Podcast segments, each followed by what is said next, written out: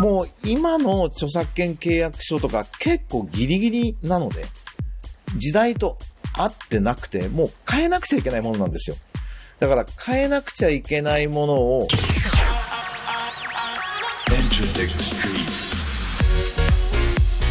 エンターテックストリート。音楽プロデューサー、そしてエンターテックエヴァンジェリストの山口のりかずです。今とこれからのエンターテイメントテクノロジーのホットトピックについて一緒に考えていくこのプログラム。今週もどうぞお付き合いください。今回はちょっといつもと思考を変えて、ワンテーマで話してみようと思います。著作権に関する本を紹介しつつ、その本に関連して今の音楽著作権の状況っていうのをちょっと考えさせられたので、今日はその話をしようと思います。弁護士で作曲家の高木博則が優しく教える音楽動画クリエイターの権利とルールっていう本なんですね。すごく丁寧にいろんなことを書いてある本だったんですよ。まあもともと帯をね、スリープリークスの金谷くんとかオーディオストックの西尾くんとかまあ知ってる人が推薦文も書いてたので、すぐポチりました。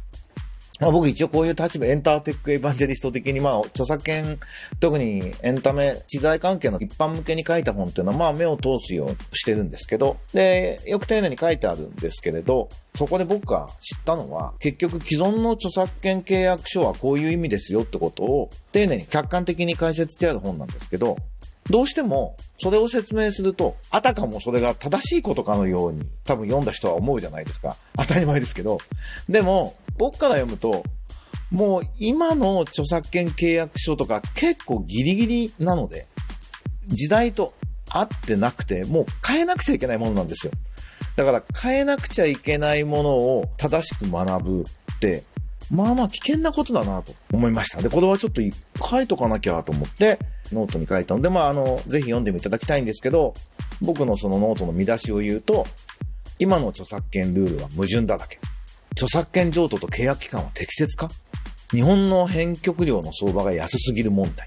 あと、原版権と著作隣接権の解釈には誤りがありました。NexTone の捉え方にも若干の誤解あり。どの立場から著作権を語るか。っていうような小見出しが結果的についてました。細かいとこはまあノート読んでいただきたいんですけど、音楽出版社に著作権を譲渡するというのはこういう意味ですよとか書いてあるんですけど、いや、そもそも著作権譲渡を今時するという日本の業界慣習はどうなんですかっていう弁護士としての解釈を書いてくれないと、それが正しいってみんな読んだ人思っちゃうじゃないですか。いや、もうちょっと僕は時代遅れだと思いますし、実際、グローバルなトレンドとしては、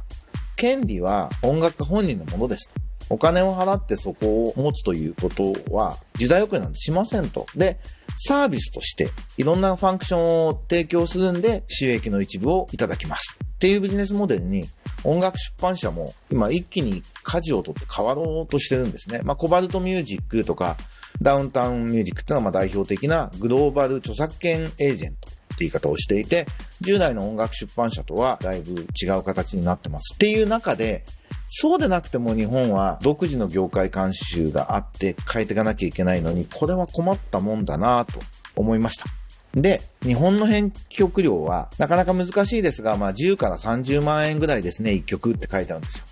で、これもね、ご自分が作曲家なんで、まあすごくリアルな数字を書いてるんですけど、国際標準で言うと安いんですね。そうですね。海外のアメリカとかスウェーデンとかの作曲家がアレンジ料っていうか、まあ、海外の場合はトラックのデータを買い取りますっていう形になることがまあ多いんですけど、基本5000ドルなんですよ。53、4万がベースで、まあ交渉で値切ることは多少できるんですけど、まあ4000ドル以下ってなかなかないんですね。で、この基準を韓国人も台湾人もみんな知ってるんで、そこにみんな合わせてくるわけですよ。なんで、日本だけ安いと、相場が。ことがなんとびっくり起きてしまってます。まあ、あの、この、失われた何十年みたいな言い方をずっとしていて、日本人はメディアがそんなことを、まあ、ある種の恩気に言ってる間に、世界で日本がどんどん貧乏になっていって、日本人は日本の中だけで暮らしてるから貧乏になってることに気づかないで済んでるっていう現象は、まあ音楽だけじゃなくてあらゆるところで起きてることなのかなと思うんですが、ただ日本の作曲家、トラックメーカーのクリエイティビティが低いわけでは全然ないので、この金額から知ってることも大事だと思うんですよね。だからこの本読んで、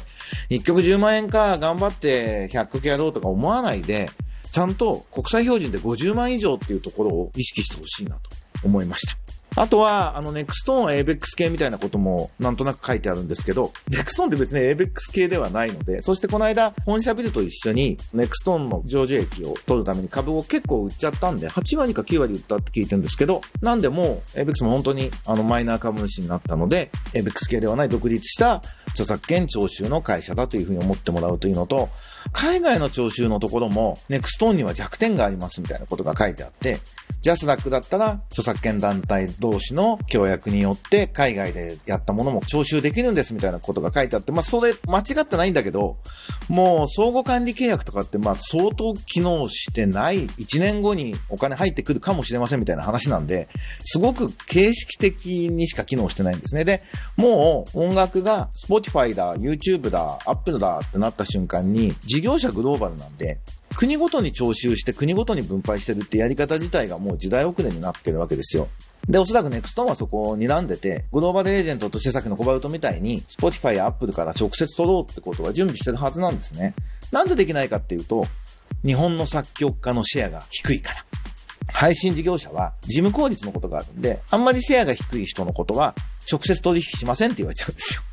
なんで、これも日本の作曲家がもっともっと活躍すると、ネクストンが直接、Spotify や Apple から取ってきてくれるようになるという準備をしてるってことなので、ジャスダックに比べて不利っていうか、ジャスダックに預けても大したことが起きるわけじゃないので、っていうなんかこう、現実的なリアリティを持ってもらえるといいなと思いました。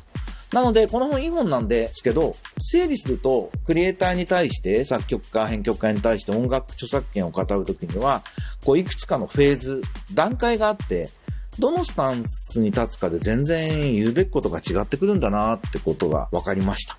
第一のスタンスとしては、原版権、著作人説権、もちろん著作権など、音楽を作った人には法的な根拠に基づく権利がたくさんあって、また音楽業界には明文化されてない業界慣習もあるので、まず理解しましょうと。これ第一段階だと思うんです。で、この本はこの第一段階にのっとって書かれていて、そういう意味ではすごく有益な本なんですけど、そこだけ学んでると、もう時代遅れで、僕的にはその次のフェーズとしてデジタル化でもう原版制作費、音源も安くで作れるようになって、しかも音楽消費の中心がクラウド型のストリーミングサービスになったことで、これまでの音楽ビジネスのルールが不合理になって、もう魔尺に合わなくなってるってこともちゃんと知ってほしいんですね。そもそも、あの、あまり語られてないんですけど、著作権ってコピーライトじゃないですか。英語で。てか逆だけど、コピーライトを著作権って訳したんだろうけど。そのコピーライトって言葉からもわかるように、マスターがあって複製するということから著作権って始まってるわけですね。だからあの、印刷の技術とともに著作権の考え方は広がりました。聖書が世界で一番のベストセラーですみたいなことが著作権の教科書みたいな本を読むと書いてあると思うんですけど、マスターがあってコピーする、複製するってところから始まった著作権なんで、今、クラウド上にコンテンツがあります。このユーザーはアクセスする権利を売り買いしますっていうモデルに変わった瞬間に、従来のマスターと複製って考え方の著作権の法律とかルールって結構難しく合わなくなってるんですよ。で、本当は多分法律も業界監視もビジネスルールも全部一回決め直さなくちゃいけないんですけど、そんなことやりきれないんで、仕方なく今までのルールを木で竹をつくというか、無理くりやりくりして、辻褄を合わせてることにしてるみたいなのが今の音楽著作権に関する現状なんですね。で、おそらくこれは、まあ10年後か20年かかるかもしれないけど、まあブロックチェーン的な分散型の技術の形で作った音楽家、作ったクリエイター本人が透明な形で管理できる時代っていうのが来て、そこにまあ取って変わられる。まあそこまでまだかなり時間があるので、それまではこういろいろやりくりやりくり、解釈解釈でやっていくしかないっていう現状なんですね。だからなんか今あるルールが正しくて絶対なんだって思っちゃう人結構多いんですけどもう、すでに2021年現在、結構無理くりやってるんだってことは理解してもらいたいなと思います。その上で、3つ目の問題として、日本は結構国際基準と違うローカルルール、業界監視が結構あるんですよね。これまでは、まあ言っても日本のマーケットが右肩上がりで世界も世界2位の豊かな市場だったし、まあそんなにこうクリエイターの交流もなかったので、なんとかやってこれたんですけど、まあ日本市場がどうしても世界の中で相対的に低下していく、この流れは避けられないですし、で、日本だけデジタル化が遅れてるってこととかがあって、で、同時にグローバル化はどんどんどんどん進んでって世界の音楽家も日本に来るし、日本の音楽家ももっと世界に出ていきたいみたいな時に、この日本のローカルルールがあることが、日本人の音楽家にとって非常に理不尽で不利な状況になってるんですね。で、そのこともちゃんと分かって、で、まあ結局はね、あの、一人一人が自分のできることをやっていくしかないんで、自分の目標の中で、この現状を踏まえてどう戦っていくかっていう戦略を考えていかなくちゃいけないですよ。なんで、既存の著作権ルールを守ることは、を知ることは、無駄じゃないっていうか、まあまあ、あの、まずは、何も知らない人はそれ知ってもらいたいんですけど、それを知って、なるほど、著作権ってこういうもんなんだと。業界ってこうなってるんだって、今思っても、っていうことなんです。で、ただ既存の業界の人は、そのクリエイターがそれを新しいことを知っていくことって決して得ではないので、あんまり積極的に説明はしないんですよね。残念ながら。まあ、仕方ないといえば仕方ないんだけど。自分の不利になることをわざわざしないからね、誰もね。なので、えっと、僕は、なんとか、従来のルールはこうでした。で、今こうなってます。おそらくはこんな感じで考えて変えていくことがいいんじゃないかってことを言っていこうと思ってますし、そのためになんか一人一人でこういう悩みがありますとか、こういうことやりたいんだけどどうすればいいんでしょうみたいなことに関しては、あの僕処方箋書いて差し上げられると思うので、あの遠慮なく相談してみてください。僕は今の仕組みを壊したいとは思っていなくて、今の仕組みにもいいところはたくさんあるんで、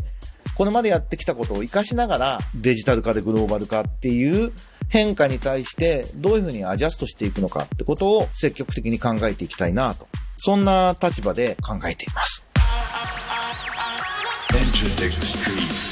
ということで、今日のエンターテックストリートはこんな感じでやってみましたが、いかがでしたでしょうか？